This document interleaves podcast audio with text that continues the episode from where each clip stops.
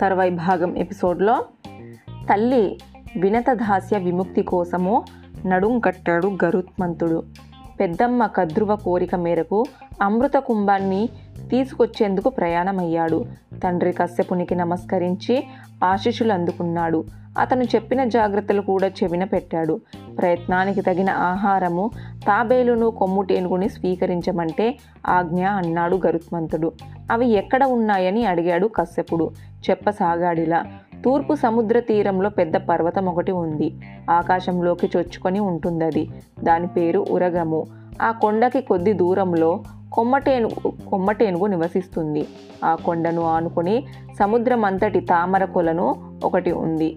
అందులో తాబేలు నివసిస్తూ ఉంది. కొలనులో నీరు తాగాలన్న తహతహతో కొమ్ముటేనుగు బయలుదేరిందంతే.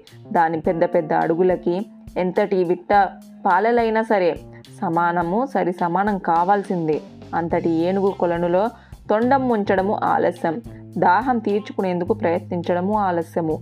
కొలనులోని తాబేలు పోరాటానికి దిగుతుంది. దాహం తీరక ఏనుగు కొలనులో తొండం ముంచితే చాలు. తాట తీస్తా అన్నట్టుగా తాబేలు రెండు ప్రతి ప్రతిరోజు యుద్ధం చేస్తున్నాయి. నానాటికి ఆ రెండిటికి పడటము లేదు. ఆ రెండు పూర్వజన్మలో రాక్షస రాజులు మధువ కైటభులు వారి పేర్లు. పూర్వజన్మలో వారిద్దరికీ ఎలాంటి విరోధము లేదు. ఇప్పుడే ఈ జన్మలోనే ఈ పోరాటం చేస్తున్నాయి. వాటితో వేర్వేరుగా యుద్ధం చేసి గెలవడము ఆ పరమేశ్వరుని వల్ల కూడా కాదు. అందుకని ఒకే క్షణంలో వాటిని ఎదుర్కొని పట్టి పైకి ఎగరాలి. ఏనుగేమో కొండకి కొద్ది దూరంలో ఉంది. తాబేలేమో కొలనులో ఉంది. రెండింటిని ఏకకాలంలో పట్టుకోవడము సాధ్యమా? అడిగాడు గరత్మంతుడు. ప్రయత్నిస్తే ఏదైనా సాధ్యమే. నీటి కోసము కొలను దగ్గరికి ఏనుగు వస్తుంది. తాబేలు దానితో పోరాడుతుంది. రెండు ఒకే చోట ఉంటాయి ఎప్పుడు. అదే సరైన సమయము. రెండిటిని ఏకకాలంలో బంధించవచ్చు చెప్పాడు కశ్యపుడు. కృతజ్ఞుణ్ణి.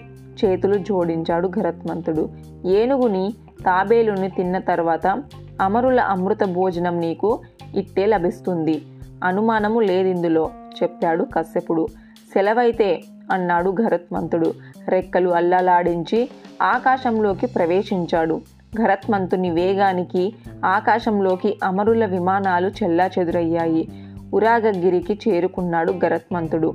ముందుగా ఏనుగు మీద కన్నేసి కాపలా కాశాడు. దాహాన్ని తట్టుకోలేకపోతుంది ఏనుగు. కొలను దగ్గరకు బయలుదేరింది. దాన్ని అనుసరించాడు గరత్మంతుడు. కొలను దగ్గరికి వచ్చిందంతే. ఇంకా నీరు ముట్టనే లేదు. తాబేలు పైబడింది. రెండు పునపార పెను పోరాటంలో పడ్డాయి. ఇదే సమయం అనుకున్నాడు గరత్మంతుడు. వాటి మీద మేఘంలా కమ్మేశాడు. కుడి కాలితో తాబేలుని ఎడమ కాలుతో ఏనుగుని అదిమి పట్టుకొని వాయువేగంతో ఆకాశంలోకి దూసుకెళ్ళిపోయాడు. కాలిపట్టు నుండి బయటపడేందుకు ఏనుగు తాబేలు శత విధాలుగా ప్రయత్నించాయి. గిలగిలా కొట్టుకున్నాయి. అయితే గరత్మంతుడు మరింతగా అదిమి పట్టడంతో కాలి గోళ్ళు గట్టిగా నాటడంతో రెండు మూర్చపోయాయి దూరంగా పెద్ద మర్రి చెట్టు కనిపించింది. దాని కొమ్మ ఒకటి ఐదు యోజనాల వరకు వ్యాపించి గట్టిగా బలంగా ఉండటాన్ని గమనించాడు గరత్మంతుడు. ఆ కొమ్మపై వాలి తాబేలును ఏనుగును తిందామనుకున్నాడు. కొమ్మ మీద వాలాడు. వాలాడో లేదో కొమ్మ ఫెల్లుమంటూ విరిగి పడిపోయింది. పడబోతుంటే చూశాడు. కొమ్మను అంటిపెట్టుకొని ఉన్న వేల కొలది వాలకిల్య మునీశ్వరుల్ని కొమ్మ నేల వంటితే మునీశ్వరులకి ప్రమాదమని తలిచాడు. వెంటనే ముక్కుతో కొమ్మని ఎత్తుపట్టాడు గరత్మంతుడు. తమకు ఎలాంటి ప్రమాదం తలపెట్టక తమ క్షేమం కోరి కొమ్మను పట్టుకొని ఎగురుతున్న గరత్మంతుణ్ణి వేన్నోళ్ళు పొగిడారు వాలక్యులు.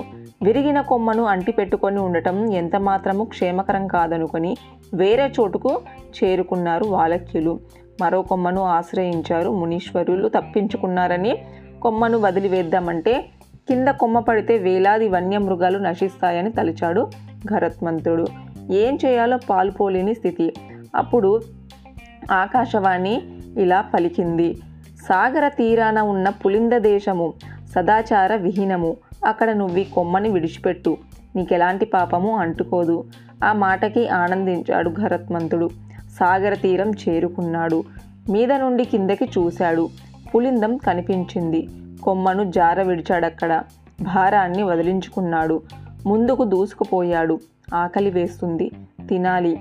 ఎక్కడ తినాలి? చోటు కోసం చూడసాగాడు ఘరత్మంతుడు. పెద్ద కొండ కనిపించింది.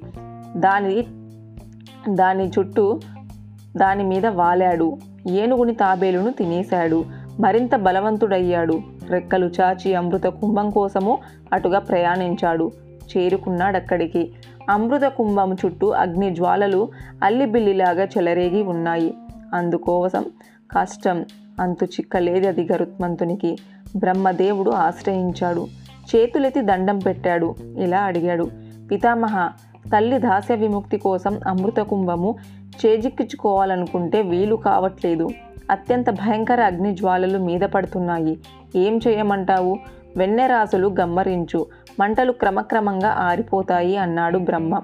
గొప్ప ఉపాయం అనుకున్నాడు గరుత్మంతుడు. ఆనందంగా చూశాడు తాతని. నీ మనోరథము నెరవేరుతుంది. వెళ్ళు అన్నాడు బ్రహ్మ.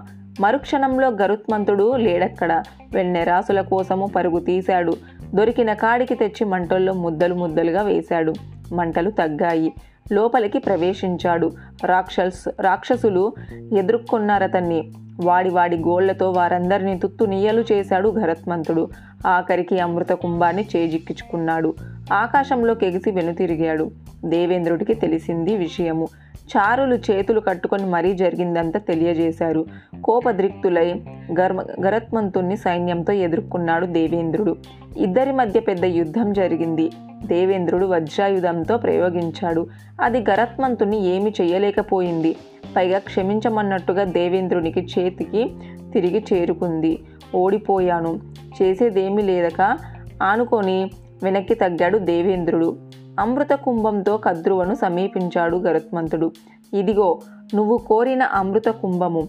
నా తల్లికి దాస్య విముక్తిని ప్రసాదించు అడిగాడు. కుంభాన్ని చూసి ఆనందంగా అంగీకరించింది కద్రువ. వినదలకు స్వేచ్ఛను ప్రసాదించింది. తల్లిని దగ్గరగా తీసుకున్నాడు గరత్మంతుడు. ఆమెతో పాటుగా బయలుదేరాడు. ఇంటి దగ్గర తల్లిని దిగవిడిచి వచ్చాడు. అమృత కుంభాన్ని అందుక అందుకబోతున్న కద్రువ ఆమెకు అందనీయలేదు గరత్మంతుడు. కుంభాన్ని అందుకొని పైకెగిరాడు. దేవేంద్రుడుని చేరుకున్నాడు. అతనికి అమృత కుంభాన్ని అప్పగించాడు. ఆశ్చర్యపోయి చూస్తున్న దేవతలతో ఇలా అన్నాడు. దుర్భర దాస్యంతో కృంగి కృషిస్తున్న నా తల్లి దాస్య విముక్తి కోసమే ఈ అమృత కుంభాన్ని అపహరించాను. ఎదుర్కొన్న మీ అందరినీ హింసలను పాల్చేశాను. తప్పు చేశాను. క్షమించండి. చేతులు జోడించిన గరుత్మంతుని దేవతలు ఆశీర్వదించారు. ఇక మీదట కద్రువ సంతానము క్రూర సర్పాలను చూస్తూ ఊరుకోను. వాటి అంతు చూస్తాను.